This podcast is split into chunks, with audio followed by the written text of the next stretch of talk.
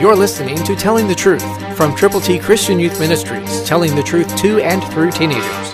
Here is Triple T founder and president George Dooms. Believe on the Lord Jesus Christ.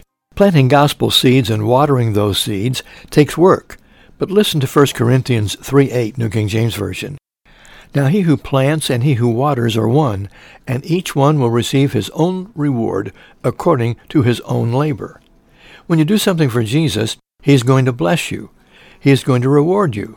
But meanwhile, make certain that you as an individual have received the gift of God, eternal life. Have you? Have you turned to Jesus from your sins? Have you believed on him?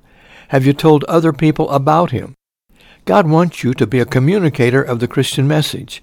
He wants you to labor by planting gospel seeds and by watering those seeds that are planted. He wants us to continue to share the good news of the saving power of the Lord Jesus.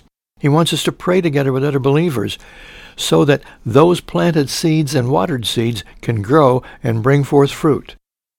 The fruit? People coming to know Jesus Christ personally. So pray with a partner who knows the Lord, read the Word of God together, and determine who you are going to share Jesus with, when, and where. Then go with the gospel. Plant those seeds and water the planted seeds. Watch this whole process grow and bear fruit. Christ through you can change the world. For your free copy of the New King James Bible, call 812-867-2418, 812-867-2418, or write Triple T, 13000 US 41 North, Evansville, Indiana, 47725. Find us on the web at tttchristianyouth.org.